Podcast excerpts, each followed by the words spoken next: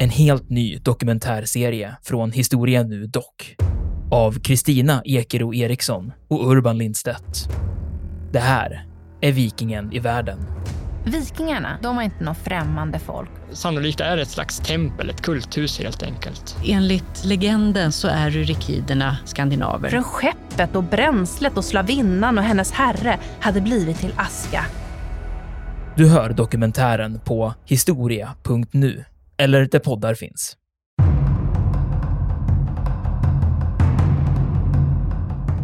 Initialt så är det så att man har ju också en, en helt annan, alltså en, en krigsmannakultur i södern. Fler officerare kommer från sydstaterna, så att när, man, när, man, när den här schismen kommer på West Point väldigt konkret och man går åt två olika håll, det är ju på det sättet. Va? Då har man ett övertag in, initialt på sydstatasidan därför att man har helt enkelt större militär kompetens. Och här kan vara viktigt tycker jag också att säga det att USA har ju väldigt liten stående armé när inbördeskriget inleds. Man måste ju skapa sina arméer. De måste utbildas. Och man har egentligen väldigt få officerare som ska leda de här arméerna som ju sen blir väldigt stora som jag har varit inne på här.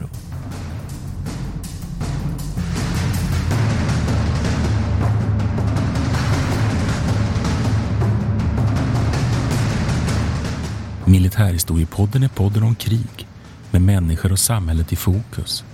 Programledare är Martin Hårdstedt, professor i historia vid Umeå universitet och Peter Bennesved, doktor i idéhistoria. Podden ges ut av förlaget Historiska Media. Stöd gärna MH-podden via vårt swishnummer 123 610 76 68. Märk betalningen med MH-podden.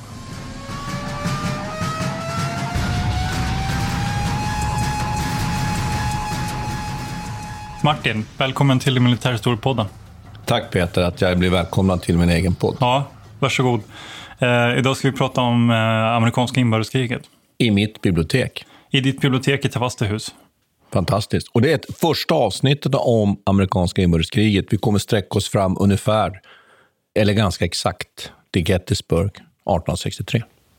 Exakt, och det, det, där ser i alla fall vi någon slags brytpunkt. Jag tycker nog att litteraturen också verkar mm. säga det. Att det finns någonting, eh, någonting förändras efter 1960, eller 1863. Mm. High tide av Söderns liksom, eh, motstånd i kriget. Då, Exakt. Mm. Men det här första avsnittet så ska vi då ägna oss lite åt, först åt förutsättningarna och sen så går vi in lite mer på de olika offensiverna. Och vi ser ju någon slags tvådelning här också som är rätt intressant. Och det finns så himla mycket att säga om inbördeskriget. Man, alltså, man förstår ju att man skulle kunna göra, precis som vi har gått igenom eh, andra världskriget, har gjort en rad avsnitt, skulle man kunna göra det här också. Jag förstår att det är många som ägnar sig åt det. Med. Mm. Men vi ser väl om att rent geografiskt och eh, när det gäller militära operationer, om vi uttrycker oss så, så finns det då dels det här eh, eh, området mellan huvudstäderna Washington och Richmond, där man då har en så att säga slagväxling. Eh, och sen ser vi att det finns en västlig krigsteater. Och vi, vi ska återkomma och resonera lite jo, kring det, också. Det är bra att du ja. nämnde, för, för jag vill återkoppla till det vi pratade om under sjuårskriget också.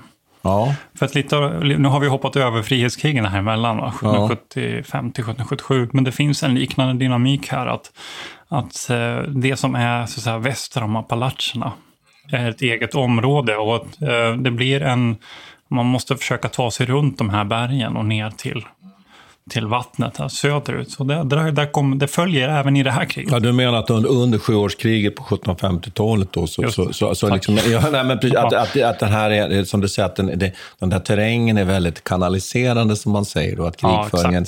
Ja, eh, och det, det, och, men att vi ser ju här en, en, en förklaring till egentligen att kriget går som det går. Att det avgörs inte, som man kanske kan tro, i de här om man uttrycker så kanske mera kända klassiska slagen mellan, mellan Richmond och Washington försöker att ta den andres huvudstad, utan egentligen i slutändan så är det nog mer den här västliga krigsteatern som ju fäller avgörandet, därför att den är så ja. betydelsefull ur, inte minst får man säga så, strategisk synvinkel. Det är klart man får säga så. Eh, med ekonomi och att den så småningom detta att man eh, klyver ju sydstaterna.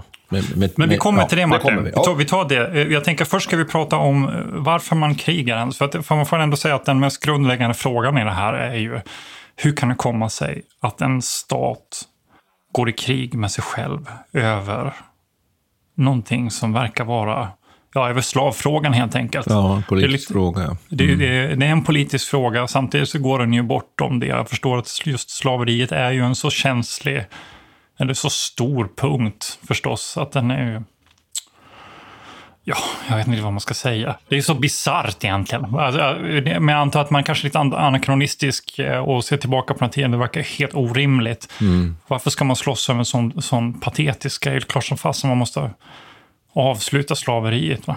Men det finns ju ändå, varför är det så? Mm. Att sydstaterna är så Ja, och jag, jag håller med om att, att det är märkligt för oss att förstå det här, därför att det öppnas ju nu en, en, liksom en, en räcka av olika förklaringar och samband som är väldigt komplicerade. Ja. Och en fråga där som man kan direkt diskutera, som vi inte kan avgöra, ja, hade slaveriet någon framtid? Och det, det finns de som menar att, att Jo, men den var lönsam. Andra menar nej, men den var den inte. Den var förlegad. Den hade sannolikt runnit ut i sanden så småningom. Och så vidare. Men det, det, är, inte, det är inte det vi så framförallt ska diskutera, utan det är slavfrågans roll här. Och man kan ju se det som så här att slavfrågan är rent en politisk taktisk fråga. Demokratiska partiet splittras i slavfrågan. Man förlorar valet. Mm. Då kommer Lincoln till makten. Lincoln kör en hårdare linje. Nu pratar vi partipolitik. Han säger slaveriet ska bort. Han, vill, han är för en, en, en, federation där man ändå har, har en, en likadan syn på mänskliga rättigheter. Då. Fast jag skulle ändå det, säga emot det, ja. säga att Lincoln inte hade den, i alla fall vad jag kan läsa mig till, så hade Lincoln inte den hårdföra inställningen till en början. Han, det var helt såklart så att han inte ville ha, han kunde inte se framför sig en framtid där man har hälften half free, half slave. Det är ett sånt där känt citat. Va? Men det är inte så att han hade tänkt att med militära medel tvinga fram den typen av politik gentemot, den, eh, gentemot sydstaterna. Så att det, det Nej, är ju men när utmaningen det, kommer. Den utmaningen kommer, ja. men det kommer först in i kriget. Ja, det håller jag. Hej, jag Ryan Reynolds. Recently, I asked Mint Mobiles legal team if big wireless companies are allowed to raise prices due to inflation. They said yes. And then when I asked if raising prices technically violates those onerous two-year contracts, they said, what the f*** are you talking about, you insane Hollywood ass?" So to recap, we're cutting the price of Mint Unlimited from $30 a month to just $15 a month. Give it a try at mintmobile.com slash switch. $45 up front for three months plus taxes and fees. Promo for new customers for limited time. Unlimited more than 40 gigabytes per month. Slows. Full terms at mintmobile.com. Everyone knows therapy is great for solving problems. But getting therapy has its own problems too. Like finding the right therapist, fitting into their schedule, and of course, the cost. Well, BetterHelp can solve those problems. It's totally online and built around your schedule. It's surprisingly affordable too. Connect with a credentialed therapist by phone, video, or online chat, all from the comfort of your home. Visit betterhelp.com to learn more and save 10% on your first month. That's BetterHelp H E L P. There's never been a faster or easier way to start your weight loss journey than with PlushCare. PlushCare accepts most insurance plans and gives you online access to board-certified physicians who can prescribe FDA-approved weight loss medications like Wigovi and Zepbound for those who qualify. Take charge of your health and speak with a board-certified physician about a weight loss plan that's right for you. Get started today at plushcare.com slash weight loss. That's plushcare.com slash weight loss. plushcare.com slash weight loss. Det man kan fråga sig här också är att även en sån här politisk fråga. Hur går man från att diskutera detta på liksom parlamentsnivå till att faktiskt övergå till krigshandlingar? Och jag tänkte jag ska, ge, jag ska ge lyssnarna lite bakgrunden till det här, för det här är någonting som börjar redan 1820 och det har att göra med också USAs liksom tillblivelse. För under den här perioden är ju inte alla stater klara. Så att säga. Man, allting är ju inte, USA såg inte ut så som det gör idag. Utan en del, de här staterna tillkommer ju hela tiden i och med att landet så att expanderar västerut. Så det börjar med att man har egentligen en indelning här då mellan slavstater och fria stater. Och eftersom det här är så politiskt känslig fråga redan under tidigt 1800-tal så ser man till att man försöker hålla en viss balans. Att man har lika många slavstater som man har fria stater. Och man kan säga att den här radikaliseringen av slavfrågan växer ju under 1800-talet i takt med att de här nya staterna kommer till. Och då blir hela tiden frågan, ska det här vara en fri stat eller ska det vara en slavstat? Och ett bra exempel på det är den här Missouri-kompromissen. Så att Alabama skulle då bli en slavstat vid den här tiden.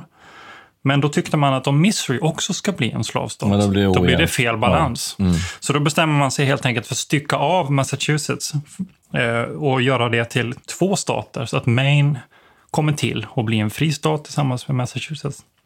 Så på det viset håller man balanserna. Och den här typen av politik fortsätter. Kattrakande. Ja, Mm. eh, och så har man någonting som heter nullification också. Där det är en, en känd senator som, eller en, eh, jag tror att han var senator, men som försöker att helt enkelt säga att presidentvalet inte är giltigt i, hans, i deras stat. Att man har liksom, olika typer av protester, politiska protester mot unionen, där man tycker att man har liksom en särställning. Så man börjar slåss om exakt hur får de här olika state liberties se ut? Hur, hur långt går vårt självstyre? När får vi bestämma själva i vissa frågor? Va? Så det är det man kämpar över. Och det här fortsätter då med till exempel 1840 och då ska vi få, få dem till Texas. Också en fråga här. Kalifornien kommer till också. Det blir en free state. Och 1854 så har vi det här eh, Kansas-Nebraska Act. Och här bedömer man då, det är rätt intressant, va? Nu börjar det komma till våldsamheter. 1854 bestämmer man då att de här staterna ska få bestämma lite grann själva hur de vill ha Om de ska vara free state eller slave state. Och då öppnar man ju för the popular vote. Och, pop- och, och nu har man val, då öppnar man också för politisk påverkan. Så då påbörjas sådana här eh, olika typer av kampanjer och en del mer radikala röster försöker ju driva de här olika staterna till hur de ska rösta. Och detta uppstår, ur detta uppstår ju också våld. Då. Så att redan under 1850-talet, det vill säga tio år innan egentligen så själva kriget bryter ut, så har man haft ett antal konflikter, framförallt runt Kansas. Eh, Så att det har redan spillts blod så att säga och det tycker jag är en ganska bra förklaring till att eh, man faktiskt kan övergå från att vara en politisk fråga då som diskuteras i parlamentet så kan det då övergå till faktiska våldshandlingar. Och det här har skett förut. Mm. Och det kan man, ju nämna, man kan ju nämna då en sån där väldigt uppmärksammad sån där, eh, får man säga, attentat som genomförs av den, Mm. här, den här John Brown. Ja, som precis, är en sån nordstats-excentriker som liksom, ja, eh, genomför helt enkelt en väldigt spektakulär, eh, eh, man får väl kalla det för ett attentat. Han är helt enkelt en sammansvärjning mot staten Virginia helt enkelt. Exakt, och, där, och det där är ju... Det var Han bra ockuperar federala byggnader Ja. där och sen blir han så småningom dömd för det där och, och avrättad. Och, och det, vi kan väl bara nämna att det här är liksom en del i att, att det blir mer och mer infekterat. Exakt, och kopplingen där är ju Mm. också att i, när man löser upp den här konflikten, det är för övrigt Robert E. Lee som, som eh, knäcker det där attentatet och fångar in eh, John Brown och han blir hängd och blir martyr för, för, för den här abolitionist. Men det de inser där, det är ju att det finns ju ett gäng politiker i Boston som är för att helt avskaffa slaveriet. Och det är ju faktiskt just i den, de kallas för Secret Six. Det är just i den där vevan som man också på Demokraternas konvent här bestämmer sig för att okej, om vi får en republikansk president som kommer vara abolitionist, eller vill helt förbjuda slaveriet, då Mm. kommer vi utträda. Mm. Men, men där skulle jag ju då vilja hävda att även om, även om man då kan säga att, att Lincoln inte är aggressiv i den meningen att han vill något inbördeskrig eller så, så är han ju ändå en del av det republikanska partiet som väldigt tydligt ju driver i presidentkampanjen eh, mot slaveriet. Och det betyder att när han vinner presidentvalet då, 1860, ja då börjar ju de allvarliga problemen för sydstaterna där de ju ser framför sig att de kommer påtvingas nu av den här federationen. Och då kommer vi in på nästa fråga som inte bara handlar om slaveriet, utan det är ju den där frågan om sydstaternas självbestämmande. Ja. Som inte helt nödvändigtvis är samma sak. Nej, det är väldigt paradoxalt där. Ja. Alltså om vi tar det här då, eh, rent eh, vad som händer då. Det är Mm. att år 1860, den 6 november, då, då väljs ju Lincoln till president. Och det problem här är ju att det är inte en överväldigande majoritet egentligen som, som utan han, som det kan vara i USA ibland så kan man ju, man vinner ju alla elektorsröster i varje stat här va. Så det är inte helt självklart och eh, Demokraterna är splittrade mellan olika kandidater så att han, han vinner ju med väldigt liten marginal. Och det här får ju den direkta konsekvensen av att South Carolina 20 december bestämmer sig för att de ska utträda. Och då påbörjar det här, varför gör de det? Och en del, eh, så tar det en, ett, ett, eh, ett, tag här, och under hela våren, så följer då fler och fler stater. Ja, alltså regeringen har inte ens hunnit liksom nej. sammanträda nej, nej, precis. i mars innan, jag tror det är sju stater som jag hinner, ja, hinner kliva ur. Ja. Mm. Jag menar, I mars då så väljer man Jefferson mm. Davis som president för konfederationen. Ja. Och det är precis mm. samtidigt som Abraham Lincoln blir installerad som president för unionen. Så det här mm. sker ju bara slag i slag och det tar några månader. Va? Men det är ju det som är intressant, som är det här spännande, att konfederationen, du sa det innan också, innan vi satte igång här, att det är ju intressant att de som centraliserar sitt styre. Va? Ja, Trots att de, ja. de pratar så mycket om att de ska få vara fria och bestämma vad sig själva, mm. men så, så installerar man ändå president. Ja, att man, ju, att man är emot, man är emot mot federationen och federationens liksom vilja att påtvingas deras vilja när det gäller sla, slavfrågan, men som ju också handlar om den vita mannens suveränitet, som handlar om rätten att få göra som han vill, att leva som han vill. Men att det som kännetecknar sen konfederationen är ganska hård centralstyrning under Jefferson Davis. Så det, det är ju en spännande fråga. Så att där, redan där så upp, det låter kan man lite upp, paradoxalt. Jag uppfattar att det är lite svajigt. Och det, ja. det har ju anledning att återkomma till den här frågan hela tiden egentligen. Att är det så att man, man slåss egentligen för den där slavfrågan eller slåss man mer för eh, Ja, och sen också kanske en fråga som jag tycker vi kan öppna upp för här genast nu, för den har att göra sen, tycker jag, ganska konkret eh, med krigföringen. Den är ju den att, är det hedern här också? Att man har så att säga rätten att få bestämma över sig själv och när man förvägras den, då är det frågan om hedern, att försvara den här frågan. Ja, och på statnivå, det... inte individnivå. Nej, men när, nej, och den överförs ju sen ja. på något sätt till de här arméernas befälhavare, till arméer och sen ner till enskild soldat. Och då är ju frågan när, när har man så att säga försvarat den här för att man ska ändå kunna ge upp i, i, i inbördeskriget. För där finns det ju en, finns det en möjlighet att man kan fortsätta driva den här frågan hur långt som helst. Och att man också liksom slåss för en hed, ädel sak. Och det är någonting som återkommer ju sen i, eh, under 1900-talet, så sent som 56 år. Den kan ibland bubbla upp ibland, men det finns liksom en lost cause. Alltså en, en, en, eh, och det kan vi resonera kring, för det har ju att göra också med hur man motiverar soldaterna att slåss ja, konkret på slagfältet och undergå umbäranden. Då. Men det är inte självklart alla de här sakerna och sambanden här. Och jag tycker också att det finns skäl att problematisera eh, unionen, eller federationen som du ja. kallar Jag kan bara påpeka det. I engelsk litteratur brukar det stå the union. Just det. På svenska brukar det stå federationen, Federation. som står mot konfederationen. Mm. Ja, konfederation. Ja, så att, ja, bara så att nu lyssnar precis. Ja.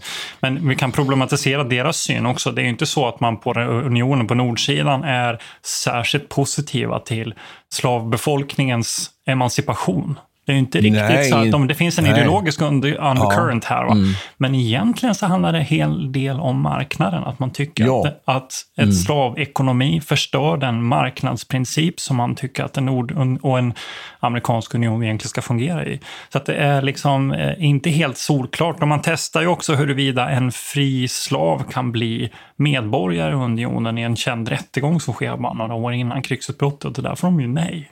Ja, just det. Så, så det är inte helt okomplicerat? Nej, det är inte, det är inte så att unionen bara är liksom de godas riddare här va, och kommer in nej. och ska liksom eh, släppa loss alla slavar. Utan det handlar väldigt mycket om deras syn på hur marknadsekonomin ska fungera och deras vad ska man säga, eh, industrialiseringen och fritt arbete. Och, och... Ja, och jag tänkte att, också att innan vi kanske går över till att lite karaktärisera nästa problematik med de kulturella ekonomiska skillnaderna mellan de här olika. Det är att också Abraham Lincoln uppfattar jag ju också som, okej, okay, han, han är naturligtvis då en idealist och, och understryker, men att för honom blir ju sen så småningom när kriget väl kommer igång, vill jag påstå, det viktiga är att unionen håller ihop.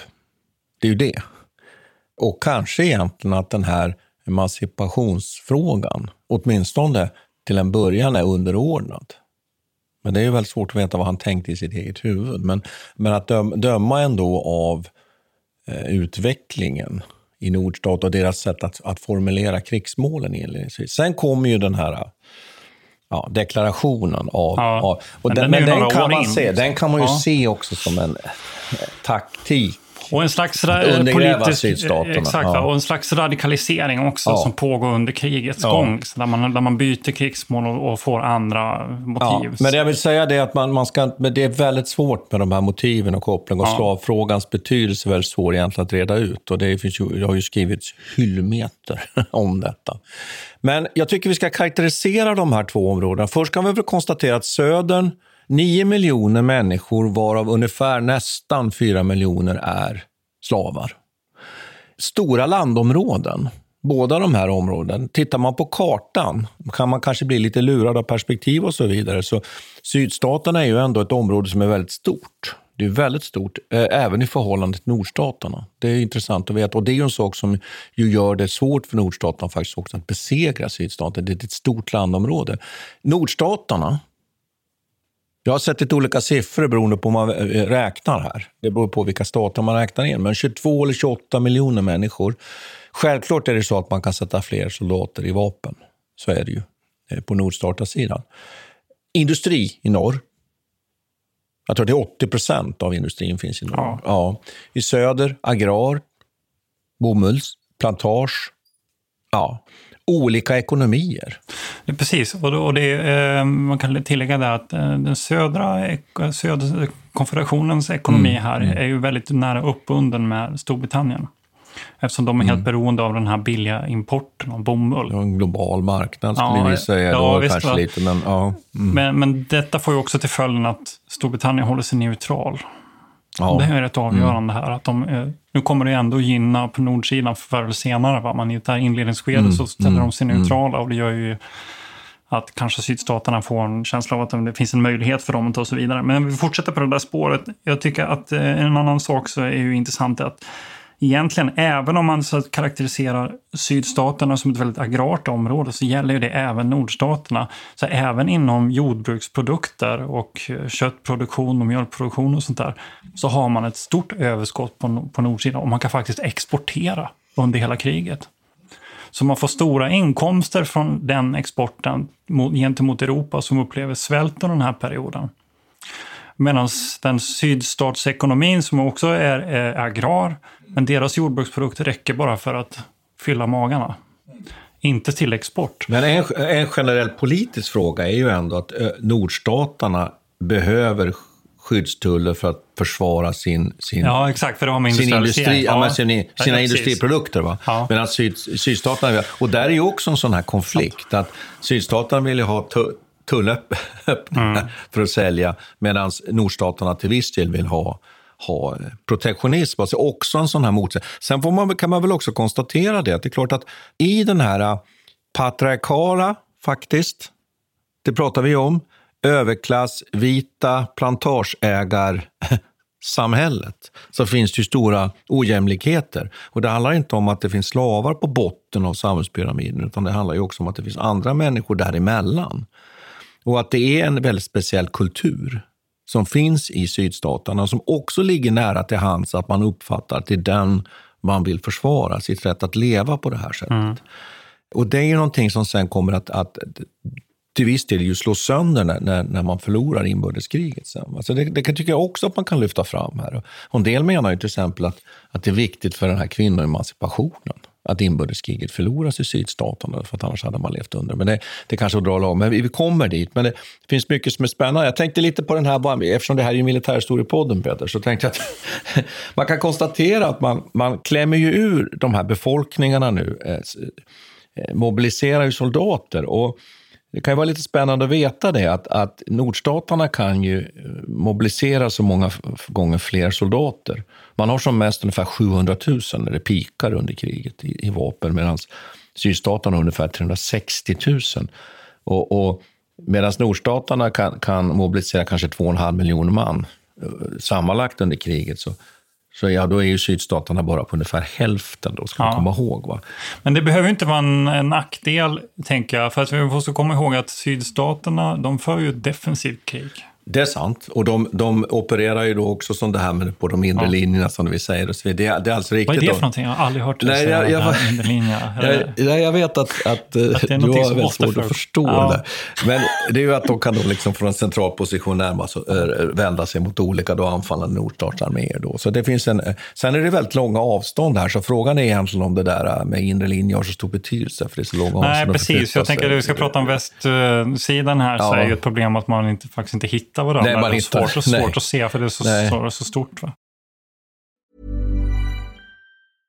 Hej, jag Ryan Reynolds. På Mint Mobile, we like to do the opposite of what Big Wireless does. They charge you a lot, we charge you a little. So naturally, when they announced they'd be raising their prices due to inflation, we decided to deflate our prices due to not hating you.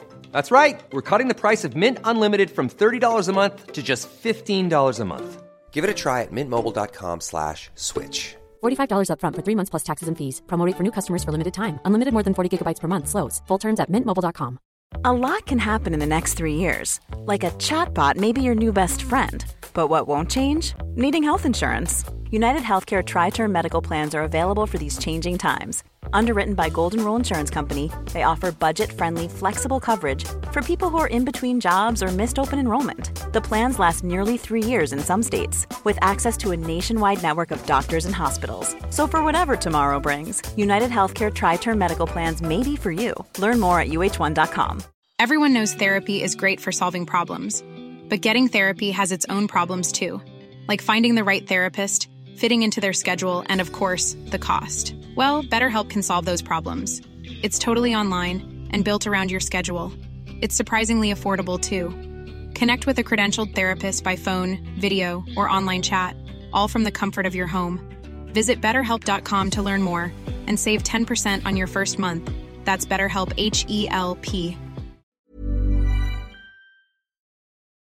Men en annan sak som är, som är viktig tycker jag också, att initialt så är det så att man har ju också en, en helt annan alltså en, en krigsmannakultur i södern. Fler officerare kommer från sydstaterna, så att när, man, när, man, när den här schismen kommer på West Point väldigt konkret och man går åt två olika håll, det är ju på det sättet. Va? Då har man ett övertag in, initialt på sydstatasidan därför att man har helt enkelt större militär kompetens. Och här kan vara viktigt, tycker jag också, att säga det att USA har ju väldigt liten stående armé när inbördeskriget inleds. Man måste ju skapa sina arméer. De måste utbildas.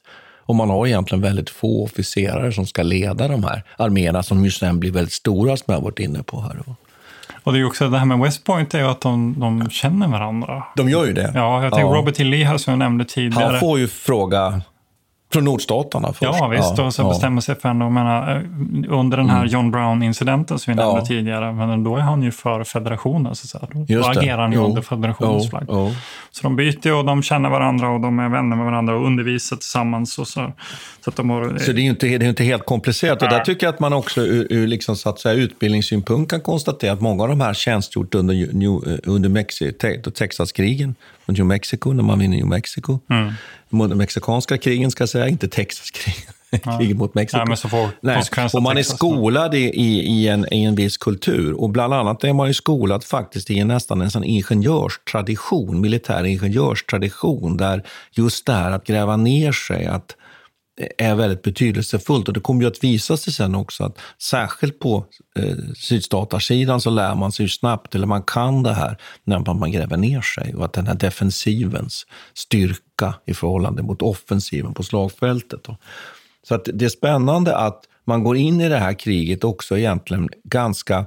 I Europa tycker man att det är ett amatörkrig och det finns ju med viss rätta då. I alla fall inledningsvis får vi säga. Sen lär man sig ju ganska snabbt. Då. Men är det någonting annat man skulle behöva... Nej, men jag tycker att vi, kan, eh, vi, vi kommer återkomma till alla de här sakerna. För det, ja. liksom, eh, de, de griper in här och var. Men jag tycker vi kan, vi kan säga så här att i mars 1861 då väljs Jefferson Davis samtidigt som Abraham ja, Lincoln ja, installeras. Ja. Och, då är ju schismen, den politiska schismen ett faktum. Exakt. Jag menar, så, men då, vid det laget så har man ju ännu inte så börjat eh, kriga, inga krigshandlingar än. Men sen händer ju någonting här i Fort Sumter och Fort Sumter är en, det är en, en, en liten ö, lite fort som ligger längs med östkusten här. Jag var där faktiskt. Har du varit där? Ja, jag har varit där. Ja, men då kanske du kan beskriva hur det ser ut. Ja, det är ju, det är ju precis som du säger. Det, det är ju egentligen en fästning på en liten ö och ön är ju fästningen. Så kan Ja. man säga. Och där sitter det helt enkelt en nordstartargarnison. Som ju, som ju utsätts helt enkelt för en belägring. Och de har ju naturligtvis en väldigt, om man uttrycker sig på taskig utgångspunkt. Men, det, men det- jag tänker att det som är viktigt där är väl att detta är en av de få federationsstödjepunkterna Ja. som finns inom, Ja, så säga, i- räckhåll precis. för, ja. för Så den blir ju på något sätt en symbol för de här initiala Mm. krigshandlingarna. Och händelserna i sig är ju inte så viktiga, men det, det har väl fått den där symboliska betydelsen därför att där börjar de här riktiga krigshandlingarna just kring Fort Sumter. De får ju så småningom ge upp där. Så är det ju. finns det några roliga eh, brevkonversationer här mellan befälhavarna. Mm. Ja. På den här tiden så är de fortfarande ganska hövliga mot varandra.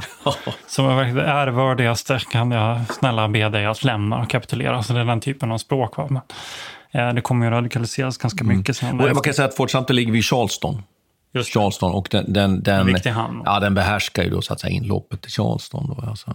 Men sen inleds ju krigföringen ju med eh, eh, att sydstaterna ju faktiskt inledningsvis ju vinner det här första slaget vid Bull Run. Och där kan man ju, kan man ju bara konstatera att när slaget vid, vid Bull Run, eller First Manassas som de brukar säga då, då är det ju så att, att överklassen då från Washington har åkt ut för att titta på detta.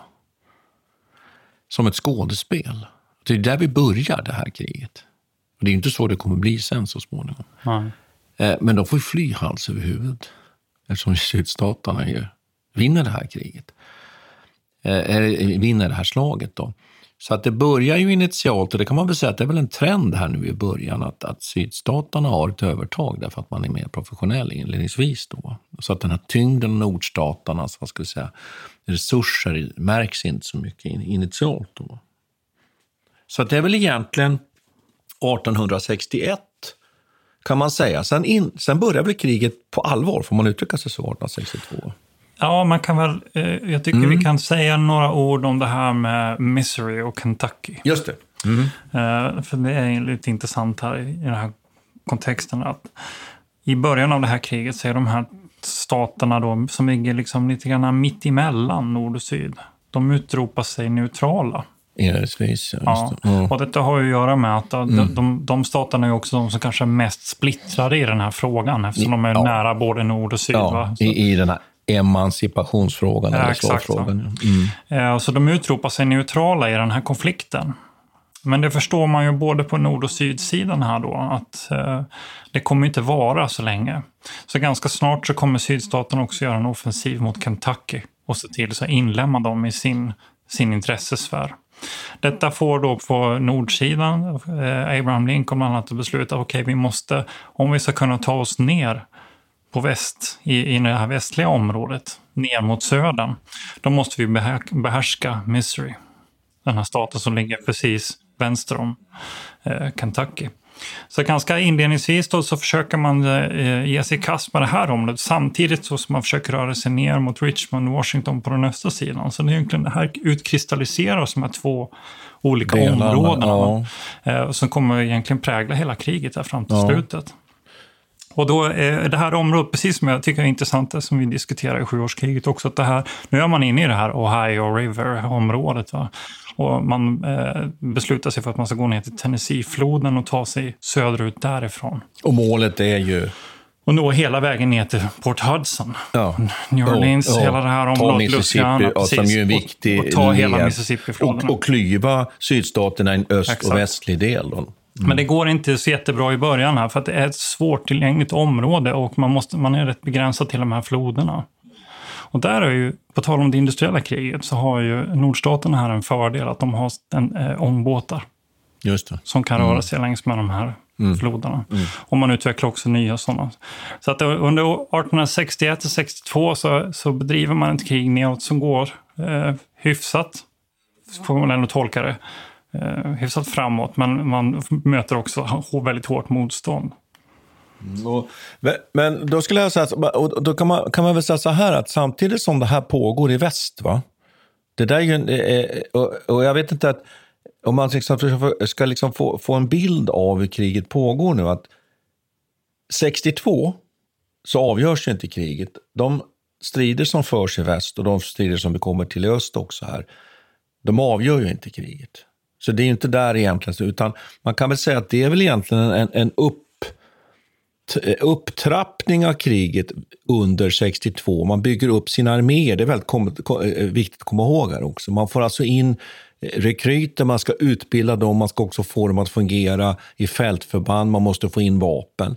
Så att kriget är under uppbyggnad samtidigt som ju de här kraftmätningarna då äger rum. Eh, så är det ju. Och jag tänkte liksom att man skulle övergå då till den här, eller vi går över till östra, östra sidan och, och säger lite vad som händer där. Så är det ju så här att från nordsidan bestämmer man sig för då att man, man säger så här, vi, vi, vi försöker från sjösidan ta Richmond, det är ju idén här. Och då landstiger man ju med ganska stora truppstyrkor längs med kusten, Yorktown och så går man västerut för att ta Richmond. Och här lyckas ju Robert. Lee då på ett väldigt skickligt sätt. Han, där visar ju han att han är en skicklig befälhavare genom att han med väldigt rörlig krigföring helt enkelt tvingar tillbaka nordstaterna och besegrar dem. Man brukar kalla det här för sju, sju, de sju slagen. Det är sju. Ja, ja. Och eh, där kan han ju sen, med det som utgångspunkt, då sen, så kan han inleda då en offensiv norrut. Då. Men som det nu liksom går lite i det här kriget, då blir han i sin tur så småningom besegrad då när han tränger norrut upp mot Washington. Vid Antietam så, så blir han ordentligt besegrad i ett blod, blodigt slag och blir tvungen att liksom dra sig tillbaka. Så där kan man spekulera varför är det så. Ja, ett av skälen är att då är underhållslinjerna utdragna. Han får inte in förstärkningar. Och nordstaterna lyckas samla ihop sig, för de har också stora resurser. De har mer soldater än sydsidan. Så att, bättre återväxt. Ja, så att på östsidan kan man väl liksom lite sådär enkelt, bara helt enkelt eh, konstatera då att, att striderna där mynnar ut i då under 1862 e-, egentligen i, i, i, i ett väntläge. Det här slaget Antietam är, är också spännande tycker jag i september 1862. Därför att där i samband med det, det är faktiskt till och med efter det här slaget, så kommer den här emancipationsproklamationen från Lincoln. Nämligen att slavarna är fria.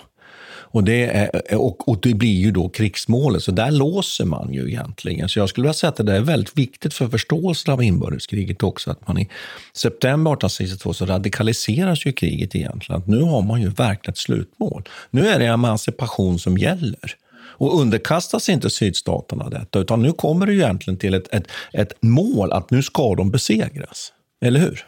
Det är jätteintressant Martin. Mm. Och det, här, det där sammanfaller också med vad jag tänkte säga här om vad som händer på den västra sidan. Ja, om vi övergår till, till ja, den sidan. För, för, det som under den där perioden, sen efter har man haft ett antal stora slag här, vid Shiloh mm. till exempel, som, har, som, har, kostat mm. enorma resurser. Mm. Många människor, det var extremt blodigt, mm. men till nordstaternas favör. Och, så har man kastats tillbaka, fram och tillbaka här. Och det man inser där, det är ju att desto längre sö mer söderut man tar sig, så blir man ju också ockupanter. Just det. Och det här mm. ställer ju till det för dem då. Mm. Eh, och, och man övergår från, det var intressant där, från att ha ett, liksom ett begränsat typ av krig så måste man också acceptera att det här kommer bli mer åt det som vi senare kommer kalla för totalt krig. Att man måste också föra krig mot civilbefolkningen för att man inser att okej, okay, vi kan inte vinna det här med bara militära operationer. Vi måste också ha ett politiskt mål i grunden. Och det handlar om att vi också måste eh, civilbefolkningen måste underkasta sig nordstaternas vilja. Så det gör ju att den här offensiven som man eh, sätter igång sen 62-63 ner mot Mississippifloden får lite annan karaktär. Och nu börjar det bli lite problematiskt för nu börjar man skövla. Just det. Och, och då ska jag väl lägga till att, ja. att precis som du säger, att här, här, här förändras nu inbördeskriget ju från att vara en sån här Eh, vi kan inte säga kabinettskrig, för det är lite fel, men att vara en slagväxling mellan arméer på slagfält, så kommer det ju att bli i stor utsträckning, liksom, du, du nämnde ju begreppet totalt krig här, men att det blir ju viktigt att förstå att ofta när man läser om inbördeskriget, då, då, då, då, då pratar man om de här, antit, de här slagen mellan Richmond och Washington. Men sannolikt är det ju så att det är mer det här, vad ska vi säga, kriget som lägger, där nordstaterna lägger under sig areal tar viktiga delar av sydstaterna som också är ekonomiskt viktigt. Ja. Det, och också kommer över eh, befolkningsområden med människor, även om det kanske inte är så tätt befolkat, men det finns en del människor, att det är ju nu en väldigt viktig ingrediens och att kriget ju blir ett mer, om man ska säga så, modernt krig i den meningen. Det är inte bara ett sånt här manövrerande, det är slag på slagfält, utan här kommer ju de här välja resursfrågorna in. Och då tycker jag att vi skulle kunna diskutera en annan sak som har med krigföring att göra. Att det är uppenbart här att man använder ju systematiskt nu järnvägen. Kanske inte så mycket som man har trott kanske i, forsk i forskningen eller historieskrivningen tidigare. Men den används ju och den används ju för att lyfta fram förnödenheter. Sen kan man ju fundera kring om den används för att flytta trupper operativt på det sätt som man har gjort gällande tidigare. Ja, men man, ja, ibland gör man det. Faktiskt. Men det, men det är nog ligger någonting i det. Jag tänker att eh, nordstaternas eh, mål här, att nå Jackson till exempel, har ju den här just rälsen som, som knytpunkt. Att man, Jackson ligger precis under det här kända där, där Vicksburg. Har, där har det, där har ja. slaget till Vicksburg är, är, ju väldigt, väldigt avgörande. Precis, och sen har du, och, för där är också knutpunkten mellan de östliga Eh, eller ska säga de västliga sydstaterna och de östliga sydstaterna. Och så genom att ta Jackson där så kan man, och Vicksburg som ligger precis i närheten, så kan man klyva den här sydstaterna i två delar. Och det har väldigt mycket med rälsen att göra. Likadant Chattanooga som vi kommer att prata om sen i del två. Då. Det har också med knutpunkten att göra. Nej, men det, där, det, det där är intressant. Jag tänker att vi eh, Ska vi säga någonting mer om, för att det är några punkter här, några slag eller belägringar som jag tycker är intressanta. Jag skulle vilja prata lite mer om Vicksburg. För därefter kan man nog säga att eh, nordstaterna lyckas penetrera rakt ner egentligen. Och få kontroll över Mississippi. Och få kontroll över Mississippi ja.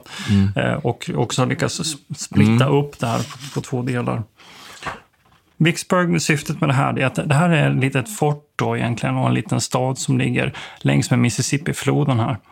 Precis vid liksom en liten utbuktning och sen så lite mer längre söderut gick Jackson och Port Hudson. Båda de här punkterna är då viktiga för hela egentligen sydstatsekonomin. För kan man kontrollera Port Hudson så kan man också kontrollera en hel del av den här utförseln av bomullen som är väldigt viktig. Då. Så att här har man då det uttalade strategiska målet egentligen att utarma ekonomin. Det har inte nödvändigtvis ett militärstrategiskt syfte så, medan den här rälsen kanske som jag pratade om. Och då är det Ulysses Grant, Ulysses S. Grant som, som eh, ibland kallas för Unconditional Surrender Grant, som leder den här operationen. Själva belägringen som sådan vet jag inte, jag tänker inte gå in så jättemycket detalj där, men det, det, är så många andra belägringar. Ja, de bygger ja. upp, de tar kontroll, ja. Eh, ett par eh, olika typer av slag som sker runt omkring här tills den punkten att nordstaternas armé får kontroll över området och så, så börjar man på olika vis försöka undergräva det här fortet och så till slut så kommer man få det. Så att belägringen pågår i 47 dagar, ganska lång tid. Eh, och den här befälhavaren Pemberton kommer ge upp den 4 juli, ger han upp och bara fyra dagar senare så kommer också Port Hudson falla. Och, eh, och det, här, det här sätter eh, ska säga, nord, nordstaterna i en helt ny situation. Men det var egentligen det jag tänkte säga, för där är någonting, nu är vi 4 juli 1963. Mm. Sommaren, ja. ja. Och, där, då är och då det har man klyft. Liksom. ja. och, men det jag skulle lägga till där som jag tycker är spännande, att det är ju den här Grant, Ulysses Grant, mm. som ju leder de här operationerna i väster. Och där, det gör ju att han så småningom kommer att bli befälhavare sen i öster faktiskt.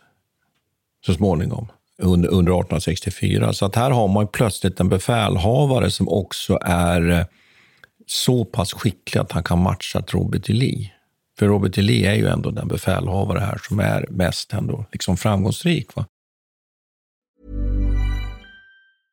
Mom deserves the best and there's no better place to shop for Mother's Day than Whole Foods Market. They're your destination for unbeatable savings. From premium gifts to show-stopping flowers and irresistible desserts. Start by saving 33% with Prime on all body care and candles. Then get a 15-stem bunch of tulips for just $9.99 each with Prime. Round out Mom's menu with festive rosé, irresistible berry chantilly cake, and more special treats. Come celebrate Mother's Day at Whole Foods Market.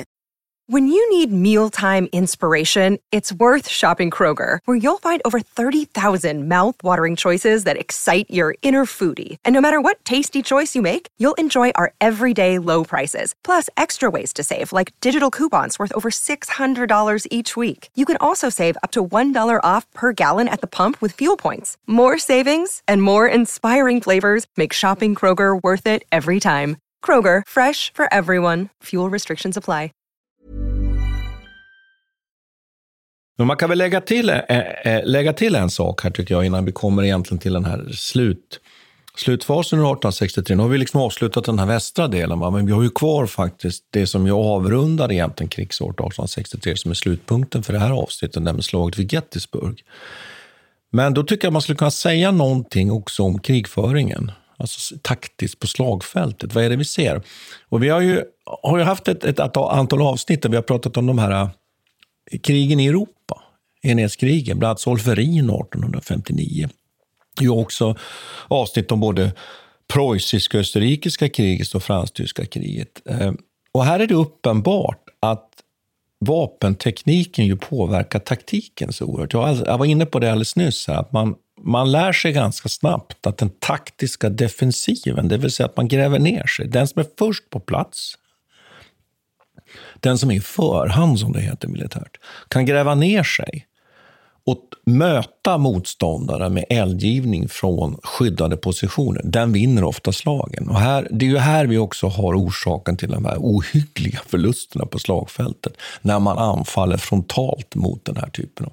Och vad är det för vapen man har? Jo, det är räfflade gevär, det är slaglåsgevär, det är minékulor och de går mycket längre än de här gamla slätborrade musköterna. Så plötsligt kan man möta en fiende på 400-500 meters avstånd och skapa liksom en väldigt effektiv blyvägg.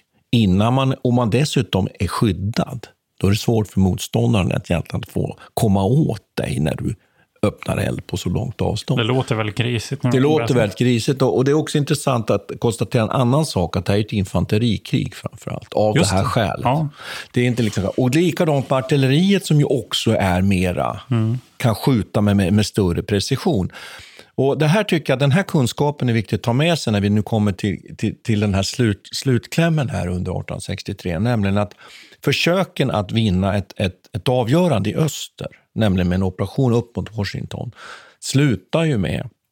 Man, man segrar ju eh, mot, mot eh, nordstaterna och tänker sig då att man, man, är, man, man, har, man har övertaget och så tänker man sig att vi ska genomföra nu en, en operation norrut för att liksom slutligen avgöra eh, kriget. Och det landar då i det här slaget vid Gettysburg. Och utan att gå in på alla detaljer kring det slaget så kan man säga att nordstaterna tar position på, på det som väl är något av en, en höjdrygg. Och sydstaterna försöker faktiskt under tre dagar då, att med flankanfall eller egentligen två dagar med flankanfall, liksom utflankera den här positionen. Till slut fattar man det ödesdigra beslutet att anfalla frontalt. Och då sätter man in då den tredje dagen ett frontalt anfall då mot, en, mot en höjd som, brukar kallas, som heter då Cemetery Reach. Eh, och det här anfallet kommer då att, eller delar av åtminstone de här brigaderna som sätts in, då, leds då av en, av en eh, officer som heter Pickett, så att det här anfallet kallas då för Picketts charge. Så 12 500 soldater, Peter, ja, ska ta sig över en, en, en, en, en sträcka som nästan uppgår till 1000 meter. Vilken massa det måste ha varit. Ja, eh, breddgrupperar och eh, anfaller mot en fiende som då ligger uppe på, ja, uppe på en höjd eh, någorlunda skyddad av bland annat då en, en, en låg stenmur. Så där kan man ju lite fundera kring hur det här, hur det här liksom uppfattades. Och den här händelsen då, den har också liksom på något sätt blivit den där eh, sinnebilden av sydstaternas sista försök på något sätt. Alltså här, här sätter man nu allting på ett, helt enkelt på ett kort. Och hur går det då? Ja, man utsätts ju för naturligtvis en enorm eldgivning, både från artilleri och från infanterigevär, när man nu eh, rycker fram den här sträckan innan man når upp. Och en del av de här sydstatssoldaterna når ända fram. Och tar delar av den här Nordstatalinjen, men kastas sen tillbaks. Och det hela slutar med en, med en formidabel katastrof helt enkelt. Eh, tittar man lite på förlustsiffran ska man konstatera att ungefär av 12 500, så ungefär 9 000 av de här soldaterna stupar, eller såras eller fångat oss. Så det är katastrofalt. Och just det här picket charge, då, där just det, det framstår sen liksom just för, som den här stunden där den här sydstatssaken förloras. Så alltså, man har ju funderat väldigt mycket på varför, varför Robert E. Lee kommenderar det här anfallet. Och en förklaring har varit att han, han han räknar med att de här flankanfallen ska ha gjort att nordstaterna tvingas att tunna ut sin center. Men det är inte så. Och man har inte helt enkelt rekognoserat den här nordstatalinjen tillräckligt innan man anfaller. Så Gettysburg blir ju ett blodigt nederlag. Och eh, Robert E. Lee är helt enkelt tvungen att retirera, då, retirera söderut. Då. Och det här är då i juli 1863. Och samtidigt som ju du har konstaterat så har då i praktiken egentligen nu så ligger Mississippifloden öppen för nordstaterna. Då. När vi går liksom in i slutskedet av, av eh, inbördeskriget. Man kan väl också konstatera eh, en annan sak här, att det är ju uppenbart att kriget har blivit eh, allt mera brutalt av politiska skäl. En sak som jag tycker vi kan ta och diskutera börja i nästa avsnitt och diskutera, det är ju nu här, eh, har krigsmålen förändrats också? Tycker jag. Och också en annan fråga som är ju intressant, den är ju hur, hur länge hade det så att säga varit möjligt för sydstaterna att hålla emot? Vi säger nu att man förlorar så att säga då militärt vid Gettysburg. Man börjar se vart det börjar barka. Man har inte samma resurser, man har inte lika mycket manskap. Men vad hade man tänkt på sydstatasidan? Och vad har man för strategisk plan på mm. nordstatssidan? Har man någon strategisk plan? Ja, målet verkar bara vara att man ska få liksom eh, respekten. Alltså på något vis erkännandet som stat. Ja. Och men jag kan inte komma ifrån den här frågan att jag undrar också varför är det här så, så egentligen så oacceptabelt för unionssidan? Eh, Varför kan de inte de acceptera två olika stater egentligen? Jag antar att den här, den här frågan kommer väl att jag är okunnig om eh, amerikansk historia. Men det, men det är klart att eh, i en, en, i en eh, kontext där man på något vis upphöjer den här friheten, liksom, att bestämma själva, för det är ju, ur ett perspektiv skulle man ju kalla det för att som går till anfall. De, försöker tvinga, de skriver om sina mål och tvingar in sydstaterna in, mm, tillbaka oh, in i unionen. Mm. Varför är det så orimligt för dem? Ja, man skulle kunna säga att det går också emot kanske grundtankarna med, ja. med USAs Förenta Stater. Men det handlar ju om att man kan inte tänka sig att undvara de här resurserna. Det är alldeles för stora ekonomiska värden, det är alldeles för stora ja, områden. Precis, så det skulle vara ekonomiska liksom, intressen också som ligger här bakom. Ja, absolut. Att den här slaverifrågan är liksom, ja, den blir mer en symbol för. Samtidigt så tycks de ju, tycks de ju vara liksom renhåriga mm. idealister. Jag kan också förstå den här känslan att hela, hela konstitutionen bygger på eh, liberty of man, så att säga. Mm. Då verkar det orimligt att ha en granne som, som ägnar sig åt slaveri. Ja, och jag, jag, tror också att man på något sätt, kanske om man då lyfter blicken, ser att det skulle vara en katastrof också för den här tanken om att man skulle försöka lägga sig under hela den här kontinenten. Och att man också liksom har någon form av, av idé om att USA är ju ja, manifest destiny. Ja, och att man är, är, liksom en, en, ett utvalt folk och där man ju är i kamp med Eh, eh, infödingar, höll jag på att säga, som man ju säkert då eh, eh uttryckte det, och naturen kämpar och visar sin, sin ädelhet. Det är klart att det, sådana saker ligger i botten. Så det finns ju då en, liksom en självklarhet i att man inte kunde acceptera det här. Men eh, vi får väl lämna saken här så får vi återkomma. I sommaren 1863. Och eh, I andra avsnittet så kommer vi då att diskutera de sista krigs, krigsåren och försöka svara på de här frågorna. Varför, varför Södern till slut egentligen lider nederlag och vad har nordstaterna för strategisk plan? Tack ska vi ha. Tack ska vi ha. Vi tackar Peter Bennesved och Martin Hårdstedt. Kontakta gärna Militärhistoriepodden via mejl på militarhistoriepodden historia.nu. Peter och Martin vill gärna få in synpunkter och förslag till programidéer.